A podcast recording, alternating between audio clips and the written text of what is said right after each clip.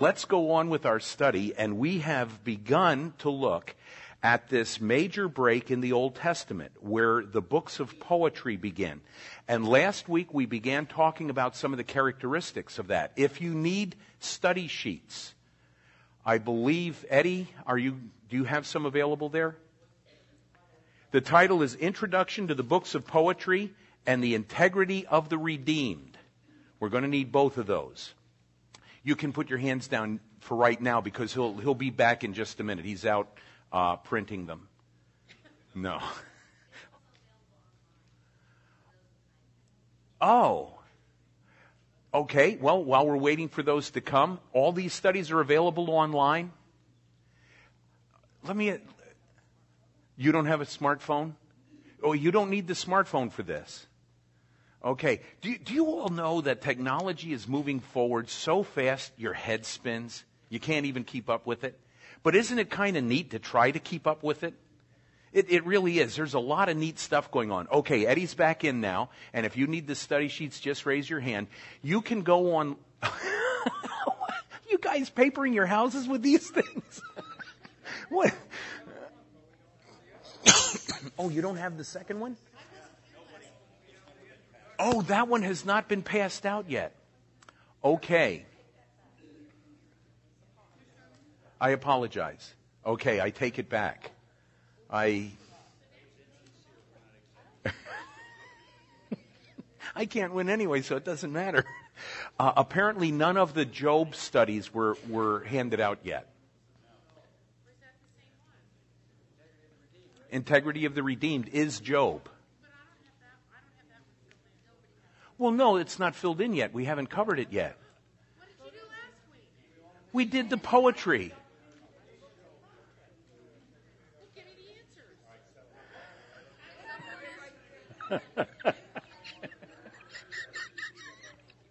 This, this is this is like herding cats. I mean,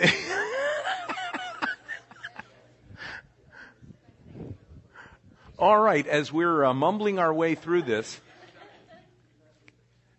just to let you know, I know younger people when they think about things, they automatically go to uh, their computers and go online.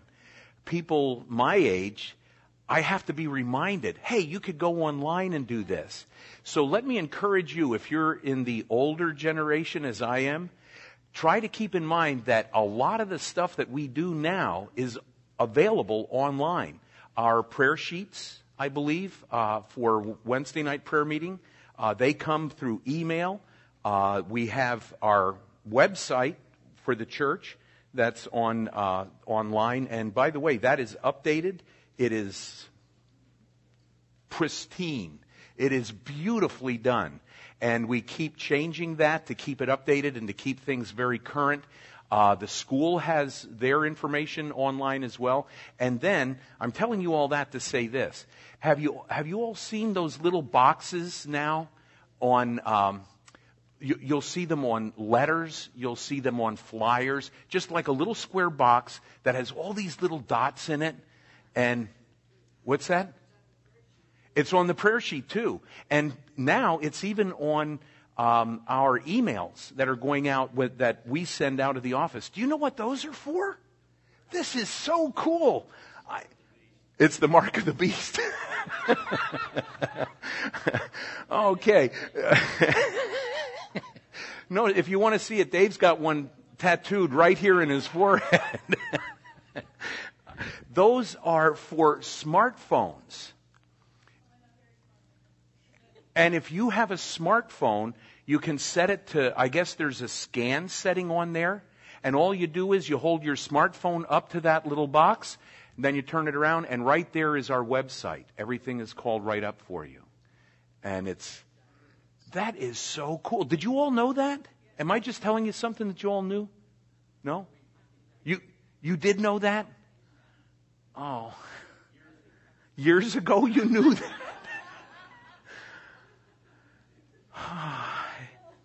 See, my theme song is Tell Me the Old, Old Story. Just like, just the, the way things were. Anyway, things are, are moving forward and they move forward very quickly. And I would just encourage you, try to stay up with things as much as you can. And I know that that's not easily done, but if you do, there are a lot of different benefits that you can enjoy as a result of that. All right. Hopefully everybody has your, your study sheets now. Last week we talked about the books of poetry, Job, Psalms, Proverbs, Ecclesiastes, Song of Solomon, and some people would include Lamentations with that. We said that about a third of the Old Testament was written in poetic form. But what is the difference between poetic form in our understanding, our language, and the way poetic form was done for the Hebrews? How would, how would you differentiate, Deb?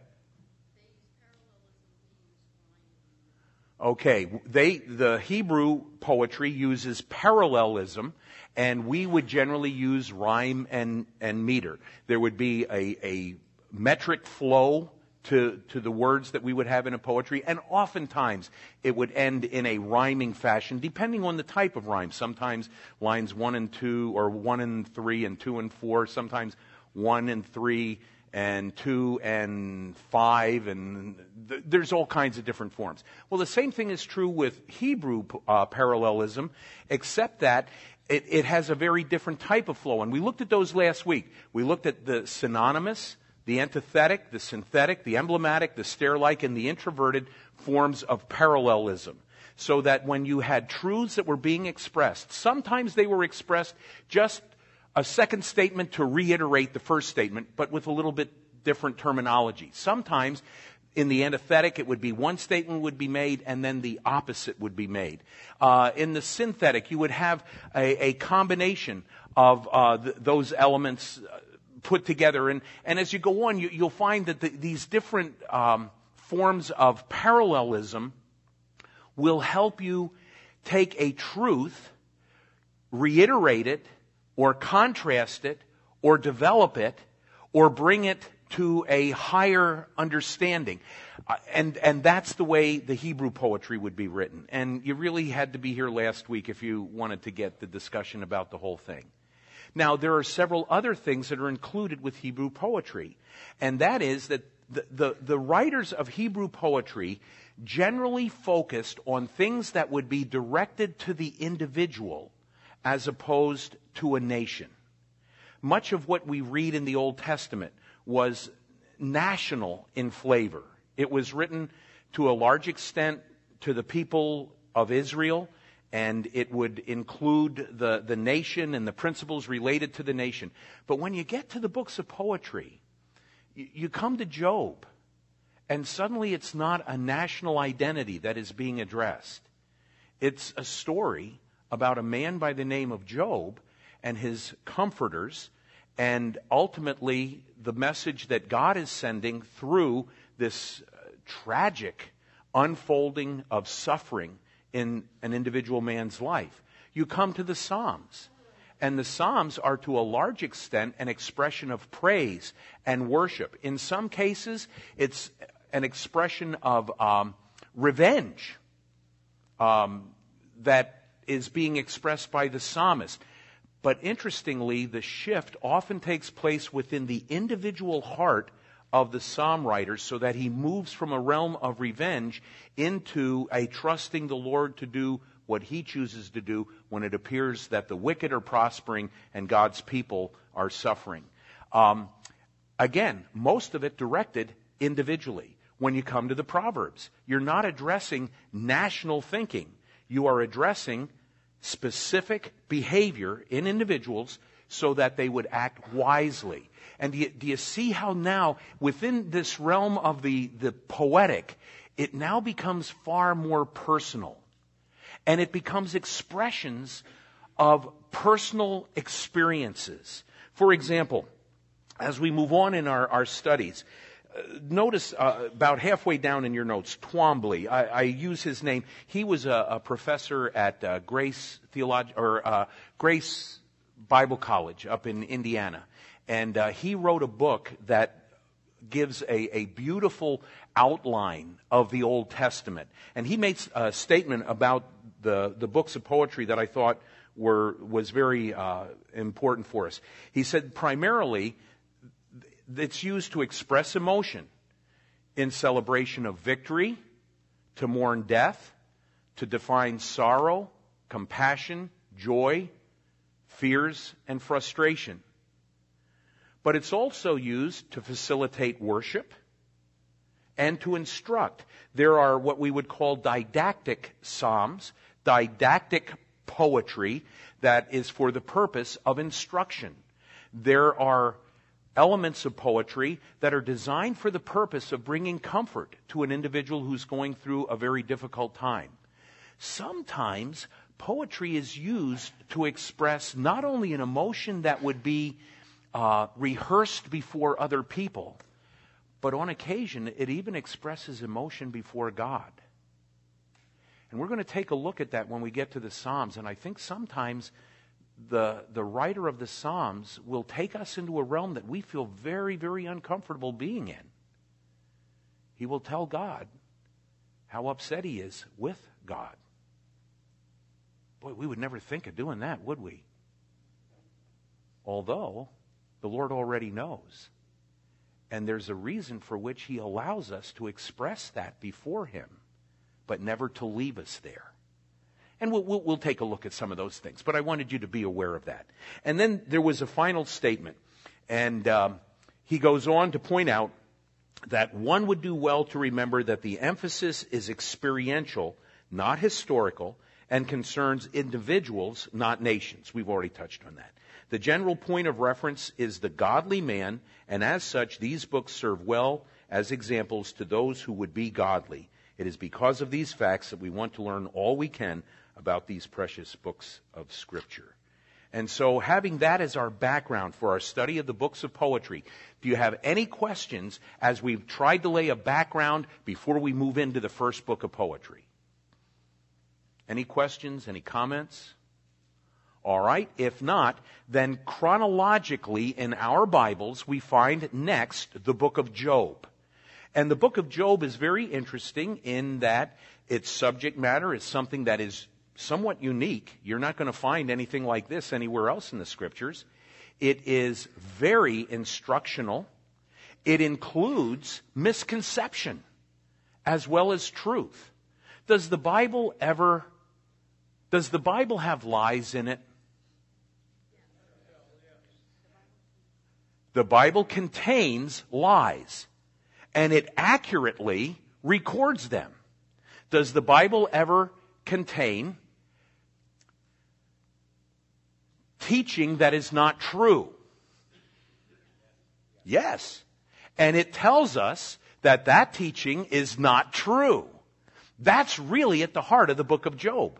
And we're going to see that as we, we take a look at the, the circumstances as Job goes through them. So if you will, turn on your sheets or, or in your study guides to the integrity of the redeemed. Who is the author of the book of Job? Anybody? Some people believe Moses is the author of the book. Um, does that seem to be a really good uh, possibility? Hard to tell. Um, I would lean toward the idea probably not. But part of it has to do with the timing. But uh, okay. Good. Job's wife wrote this book. No, she doesn't write this book. She is not presented in real good terms. So, Eddie? Solomon is a possible writer? Hmm, that's a new one. But that, I'm, I'm sure, listen, that's very possible. Some of you probably have some notes in your Bibles and so forth. Um, there are at least three distinct possibilities. Now I would say four, if that's also recorded there. And the possibilities would. Uh oh. Pardon me? Oh, I'm sorry. I. We, we have breaks in these studies, and we just finished up one, and now we're on into the other. The author of the book of Job is not known with certainty. The most accepted suggestions seem to be Job, Moses, and possibly Hezekiah, and apparently now we would also add Solomon. And we would say this as well that in all probability, the book of Job is the oldest book of the Bible. And that's where you, you know, if Moses did it, well, that would be right around the same time as uh, the, the Pentateuch. And so I, I don't know. I don't know. It, it's really hard to nail down. But we know this that the Lord gives us a perspective of Himself in this book that is unique and foundational. The book of Job is probably as important to our understanding of the beginning of the universe and maybe more so than the book of Genesis. And it's amazing. Okay, uh, Warren's pointing out to us something that the Lord said to Job. Where were you when I called all this into being? Um, and the obvious answer is you were not there. And um, we'll jump right to the conclusion. What is God saying? I'm God, you're not. You know, that's, that's basically the bottom line. But let's build before we get to that bottom line. About the author, the theme of the book is primarily study of affliction. Why is it that good people suffer? Was Job a good man? on the, the, from a human level, he was a good man, and from a divine level, he was a good man. We're going to take a look and see a little bit more about the, the nature of his character in just a short time. In this study of affliction, there are a variety of different things that are dealt with. And notice, uh, along with the great theme, Job adds very interesting natural theology. Before we go on in this, I want you all to be aware of something.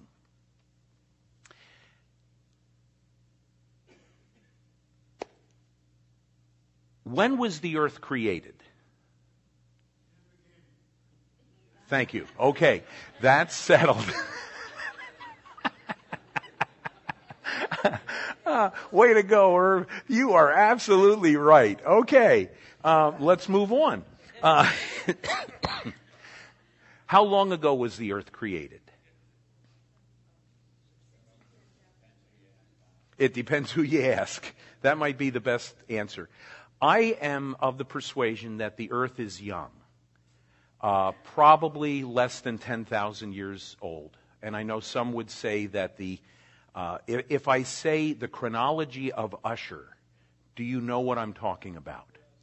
Okay, some of you do. How many of you do not know what the chronology of Ussher is? If you carried a King James Bible, and I believe it probably is still there, but I remember this from years ago, at the very beginning of Genesis, it will tell you that Ussher was a man who traced the chronology of the genealogies. And he put together the number of years that are reflected there. And I think he came to the conclusion that the earth was created following the genealogy about 4004 BC, which would make the earth about 6,000 years old. I believe those who are involved with the creation research uh, group that's up in Kentucky, um, they, uh, what's the fellow's name? Ken Ham. Ken Ham, I believe, embraces that point of view. Um, Dr. Morris with another creation group out in California, he would believe in a young earth. I'm not sure he would hold it to the Ussher chronology there is an understanding that many times when genealogies are listed, sometimes they will leave gaps, and those gaps um, are unaccounted for in trying to determine the age of something. For example, um, was uh, was Jesus ever referred to as the son of David? Yeah, but there is a huge gap between David and Jesus. But there is a reference because of his descent through the line of Mary that identifies him as the son of David. And that same principle would then be applied to the determination of the age of the earth. And those who still see the gaps there would indicate that they, they would still see a very young earth of about uh, 10,000 years. Now, let me introduce a curveball. And, and I'm not saying that I believe this, I'm not saying that I endorse it, but I have been introduced to the writings of a fellow by the name of Hugh Ross. Have any of you read any of Hugh Ross's stuff? Okay. Hugh Ross is a solid, evangelical, Bible believing Christian who believes that the earth is 42 billion years old. He believes in an old earth. And his arguments for that come primarily from the book of Job.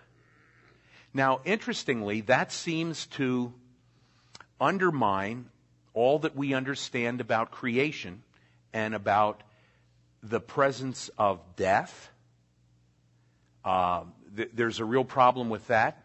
Um, but I will say this I've read several of his books, and uh, he is, I believe, he's an astrophysicist.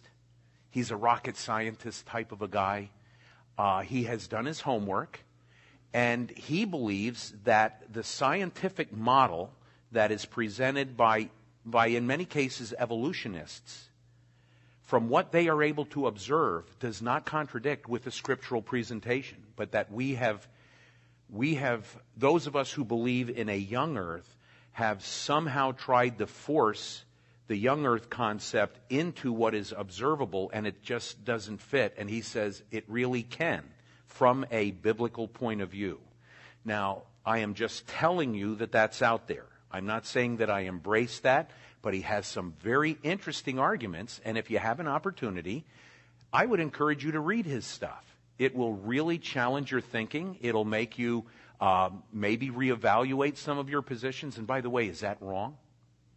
No. I think sometimes one of our uh, one of the things that we do in uh, Christian circles is we just read people that we agree with, and I'm not sure that that's always a wise thing uh, because you can begin to become very myopic, and then before long, personal views become as authoritative as biblical mandates.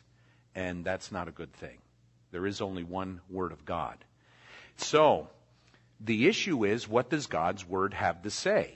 Well, that seems to be debatable in some areas, and the book of Job introduces some of those areas. Now, I've told you all of that to show you some of the elements that are included in the book of Job.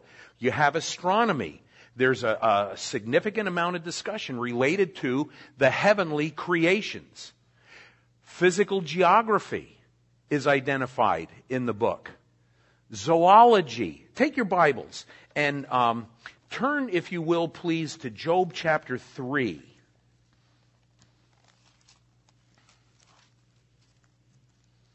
In Job, the third chapter, look at the eighth verse. May those curse it who curse the day, those who are ready to arouse Leviathan. Who's Leviathan? Some think it's a dinosaur or a dragon. Well, dragon in what regard?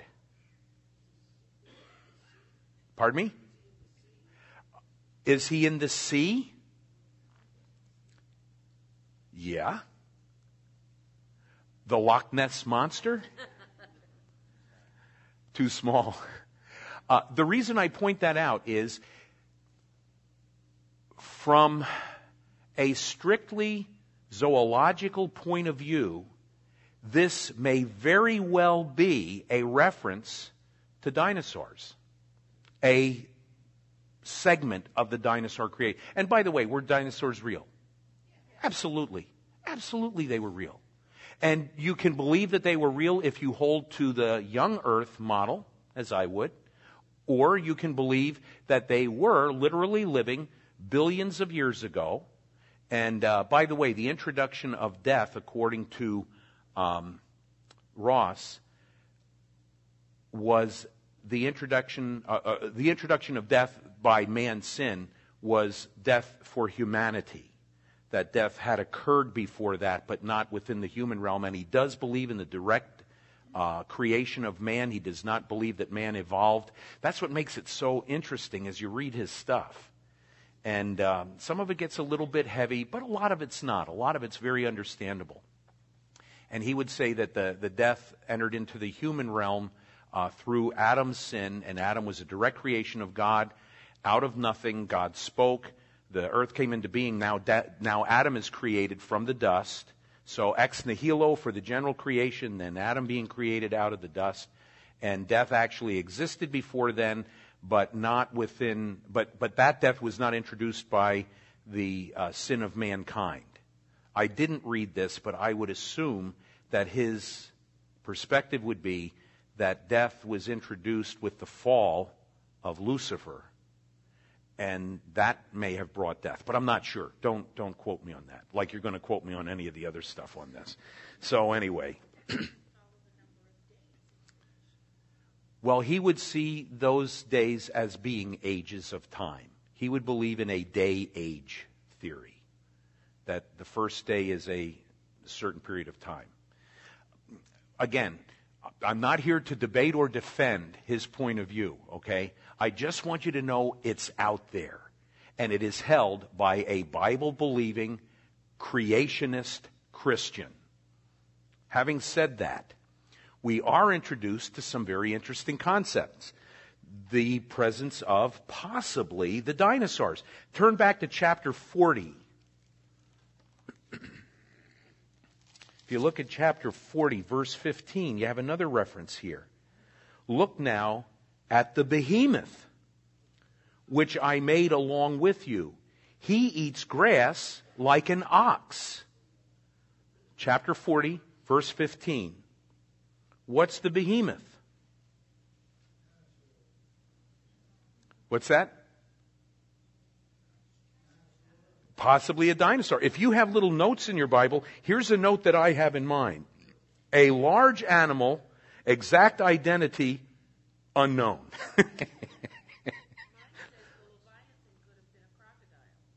Yours says the Leviathan could have been a crocodile. Okay. Oh, now we're getting, to, yes. A hippopotamus. Or the elephant.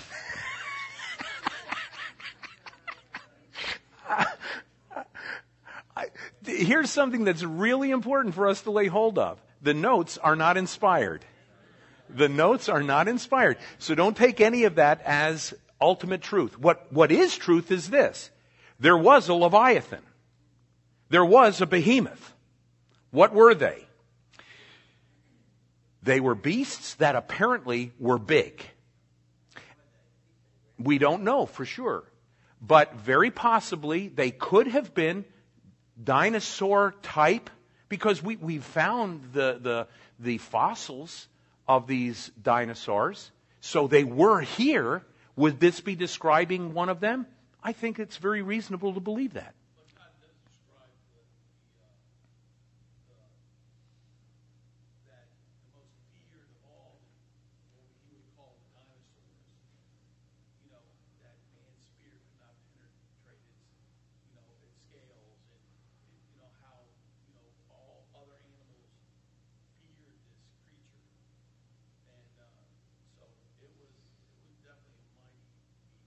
And apparently very, very large.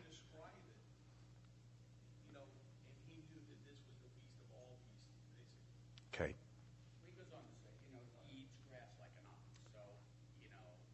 He was a vegetarian. Yeah. Herb, an herbivore. Right. Right. Leviathan and Behemoth are different. Okay.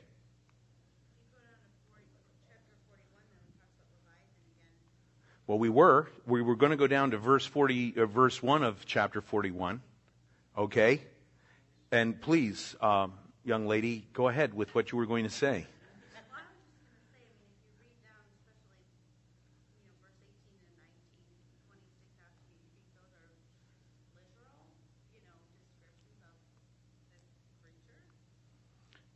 Is this a literal description of a monstrous creature? Look at chapter 41. Can, or uh, chapter 41 verse 1. Can you draw out Leviathan with a hook or snare his tongue with a line which you lower?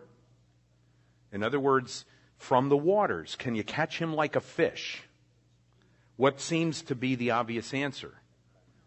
No, you're not going to catch him. And you're going to go on and you're going to find other things. But here, here's what we're going to do. We're going to wind up speculating about this. And, and speculation is fine, but it doesn't lead us to a definite answer. Here's what we do know God speaks about creatures that we cannot fully understand or identify. That's important for us to remember. There are things that God has done that we just don't know about. How do we know that? There's one statement in Scripture that, that just wipes the board clean when we talk about our inability to know the, the past. And the world that then was perished. When did that occur? At the flood. So what we see recorded in possibility See, now again, this depends on where you put the book of Job. When was it written? It was written early, and we're, we're going to look at this, but let's, let's talk about it now anyway, and we'll just reiterate it later on. What period of time was Job? When, when did that occur? During the time of the prophets? I don't think so. Could this book have been on the ark? I guess it depends who wrote it. If Moses wrote it, no. If Hezekiah wrote it, no. If Job himself wrote it, well, if he lived at that time, I think Job actually lived after the flood. And I believe that there were still remnants of some of these creatures, as some would say, there are remnants of them today. Now, I'm just going to tell you what I have heard. And Patty made reference to this earlier. There are those that believe that, particularly, the Nile crocodile is one of the remnants of the dinosaur age. How do they know? I don't know. That's just what I've heard.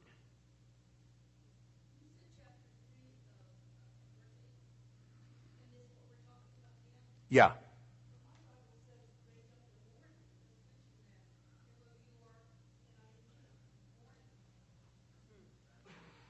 No, chapter, yeah, chapter 3, verse 8. What translation do you have?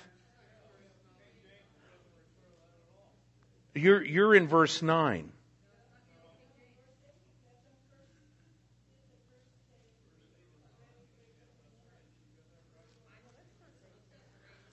Okay, hold on. Here is what the New King James, the authorized, inspired, infallible, May those who curse it, who curse the day, those who are ready to arouse Leviathan. Is that what yours says?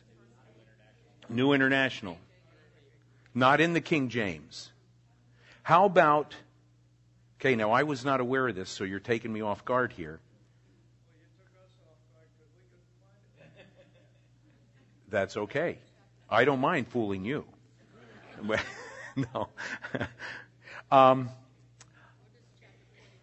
yeah, and that, that would be my next question. What does chapter 41 say?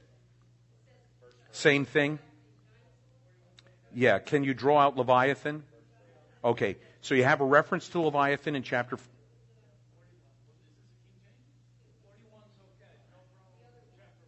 No problem with chapter 41. How about in chapter 40? You have that as well? Okay. I don't know then what the difference is in chapter 3, and for me to try to address that would be foolish. I, I don't have the answer for that right now, but I can try to find out. She's using the King James. Uh, 1611, King James.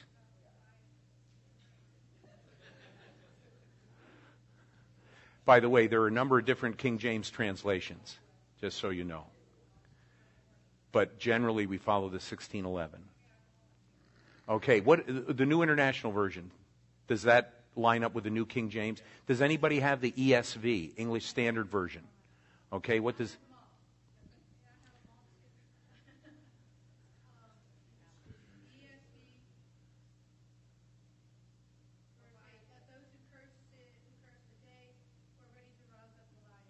are ready to rouse up Leviathan? Do you have the Douay version? I was just saying that. She said she had them all. I just thought I'd throw that out. oh, you do? okay. Uh, see, do you remember what I was telling you earlier about the computer? You got to really stay on this thing. I mean, it has everything. These, these things. Oh, you have it too? Judy's got it there. Uh, notice all these people carrying their tablets, the like the the palm tablets and so forth. I've got people in my Sunday school class that use those, and I and I used to think they're sending texts to each other. and they could be. uh, okay. Anyway, um, uh, Rick is ready to say something. What, what do you want to say, Rick? You're just getting excited because we're talking about computers. Okay. Having said all that, I don't want us to get bogged down in this. We do have, okay, let's, for the time being, Let's let chapter 3, verse 8 go because I don't know what the situation is there. It's got to be some kind of a textual difference. But again, we don't deny that there are textual differences from which we get our translations, but no doctrinal differences. They are usually um, copyists mistakes that they've made, maybe sometimes transpositions of words. Sometimes it comes down to the translation. The English Standard Version often has a statement like this. It will give you a translation and then it will say, and by the way, the English Standard Version is probably one of the better modern translations today. It would say, um, the Hebrew for this is uncertain. The Hebrew translation is uncertain. And so we want to recognize that there are those issues that come up. But here's what's important. We do have an identification of Leviathan. We do have an identification of Behemoth. There are creatures that we cannot satisfactorily identify, but in all likelihood help us identify what we are able to learn archaeologically from the fossils that remain. These things lived, and they were huge. And here we have a discussion in the book of Job that is helping us understand that a lot of what God introduced into the creation is recorded for us here in the book of Job. We always seem to go to the book of Genesis, and understandably. But Job is loaded with information about early creation. John.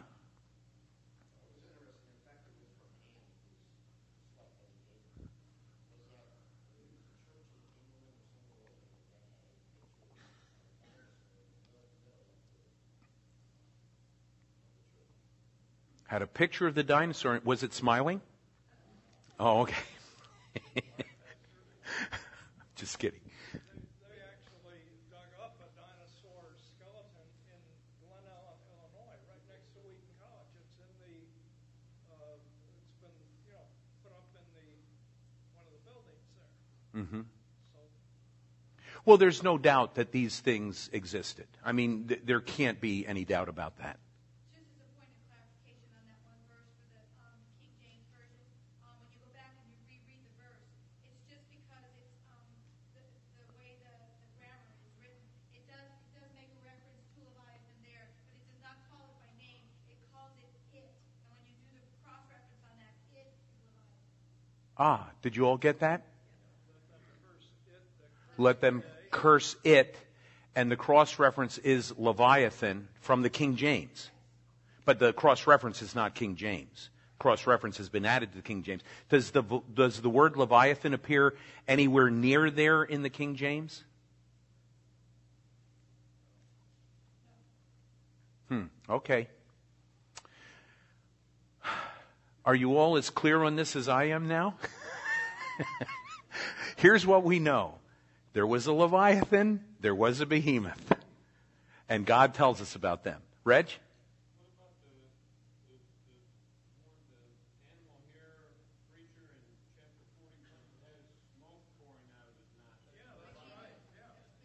And that would have been where some people get the idea of dragon. But I think we have to be careful. Um, zoologists will tell you that there are animals that do create this type of appearance. I don't know enough to remember. I just remember reading about them. And that that is not something that is uh, out of the realm of reality that we can even observe today. So, uh, you know, I don't want to try to nail this into, I, I don't want to move into areas that I don't really know a whole lot about. Okay? Maybe I should just sit down and shut up. Because I'm not sure how many areas I could go into. I know this. The book of Job deals with zoology. It deals with astronomy. It deals with some of these other issues here. Notice the rotundity of the earth. This was something that wasn't proven until years and years later, like 1492, or if you believe in the Viking tradition, probably around a thousand, that the earth was not flat. But the Bible said very clearly that the earth is round. And it spoke also about the suspension of the earth in space. What did the mythologists believe?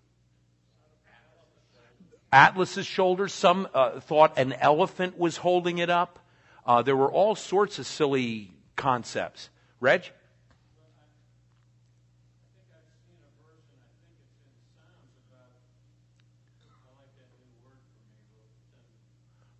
Rotundity?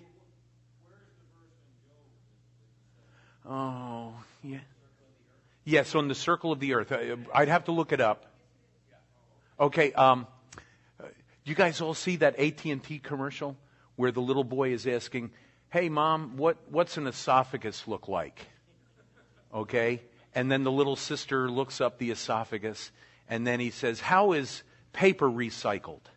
And the little boy or the little girl goes to the computer and has the information about the recycling of, okay, Maritza? Job chapter 38, verse. Verse 4. Okay. Where were you when I laid the foundations of the earth? Tell me if you have understanding. Wait a minute, that's not it. Job 26:10 26:7 How did you find that?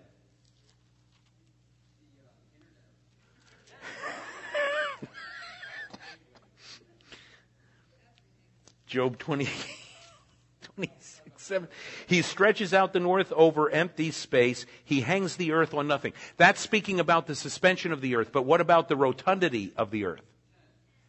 Verse 10 he drew a circular horizon on the face of the waters. 26.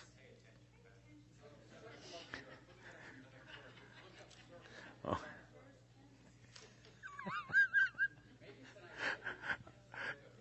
I love this. This is this has all gotten away from me. Do you all do you all know that? but this is all right. You know what?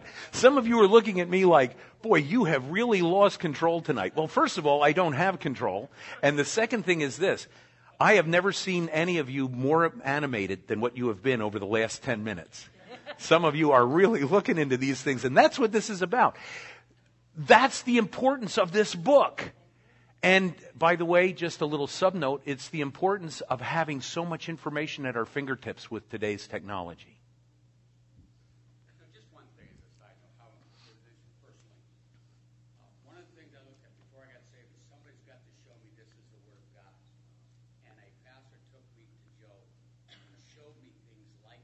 Yes. That God used for me that said, 1492 the world was round. No, it was 4,000 years ago, he said. Mm-hmm. And the life is in the blood. And so many things. Yes. Job, it was like man couldn't have done this one. No. You know, if they, man had just read the Bible, they wouldn't have worried about going off the edge of the earth. But you know what? A lot of people did read the Bible, and consequently, men like Newton, who were great scientific minds were they were motivated by what they found in the scriptures. And this book takes us into those realms. Let, let me just finish this up and then we can go back to our confusion. Um, We talk about the rotundity of the earth, the suspension of the earth in space, the circular motion and density of the clouds. There's more.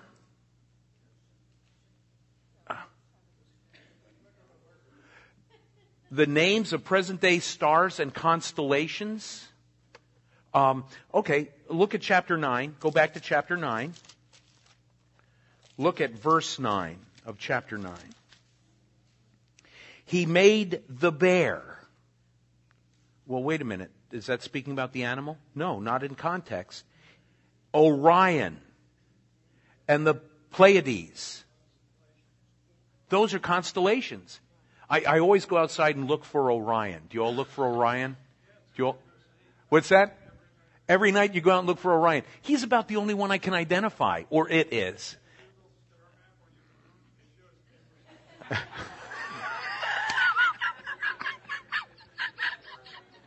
Love this. This is great. So in your bedroom, you, you have a little star map on the ceiling?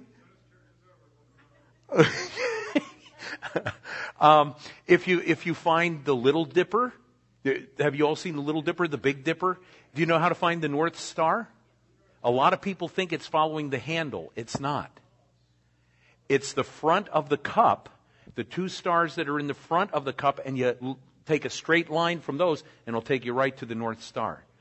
That's not in the book of Job. Um, the rotation and revolution of the earth, the earth rotates on its axis, it revolves around the sun. He speaks about that. And Job also gives us an in depth study of Satan. And we will pick up with him the next time we meet. Now, I, I realize that this was a little bit um, loosely organized in our discussion tonight, but do you have any questions in light of things that we have spoken of? Here, here's the biggest thing for you to understand about the book of Job. When you turn to the book of Job, why do you usually read that book? Because you're reading the Bible through? so. I ought to just go home. That isn't what I was looking for.